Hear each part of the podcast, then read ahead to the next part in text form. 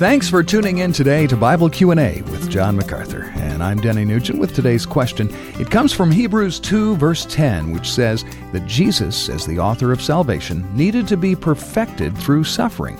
Now, John, we know Jesus is 100% man and 100% God. So, how could Jesus, as God, need perfecting?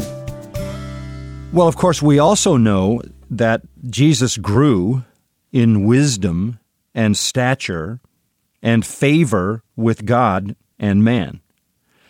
Jesus came into the world 100% man, and man arriving in the world doesn't know everything, hasn't experienced everything. He was a baby, then he was a toddler, then he was a small child, then he was an adolescent, then he was an adult.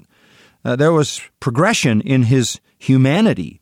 It was at the age of 12 that he really awakened to the fullness of who he was, and he declares that when he says, I must be about my Father's business. So, to speak of Jesus' humanity is to speak of his development.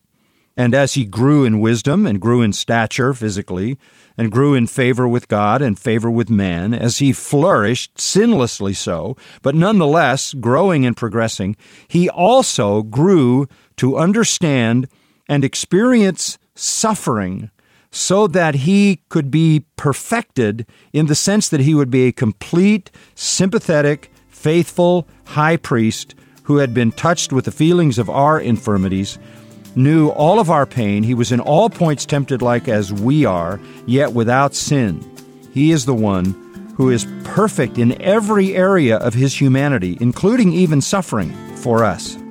You're listening to Bible Q&A with John MacArthur. If you have a question for John, visit us at macarthurcommentaries.com.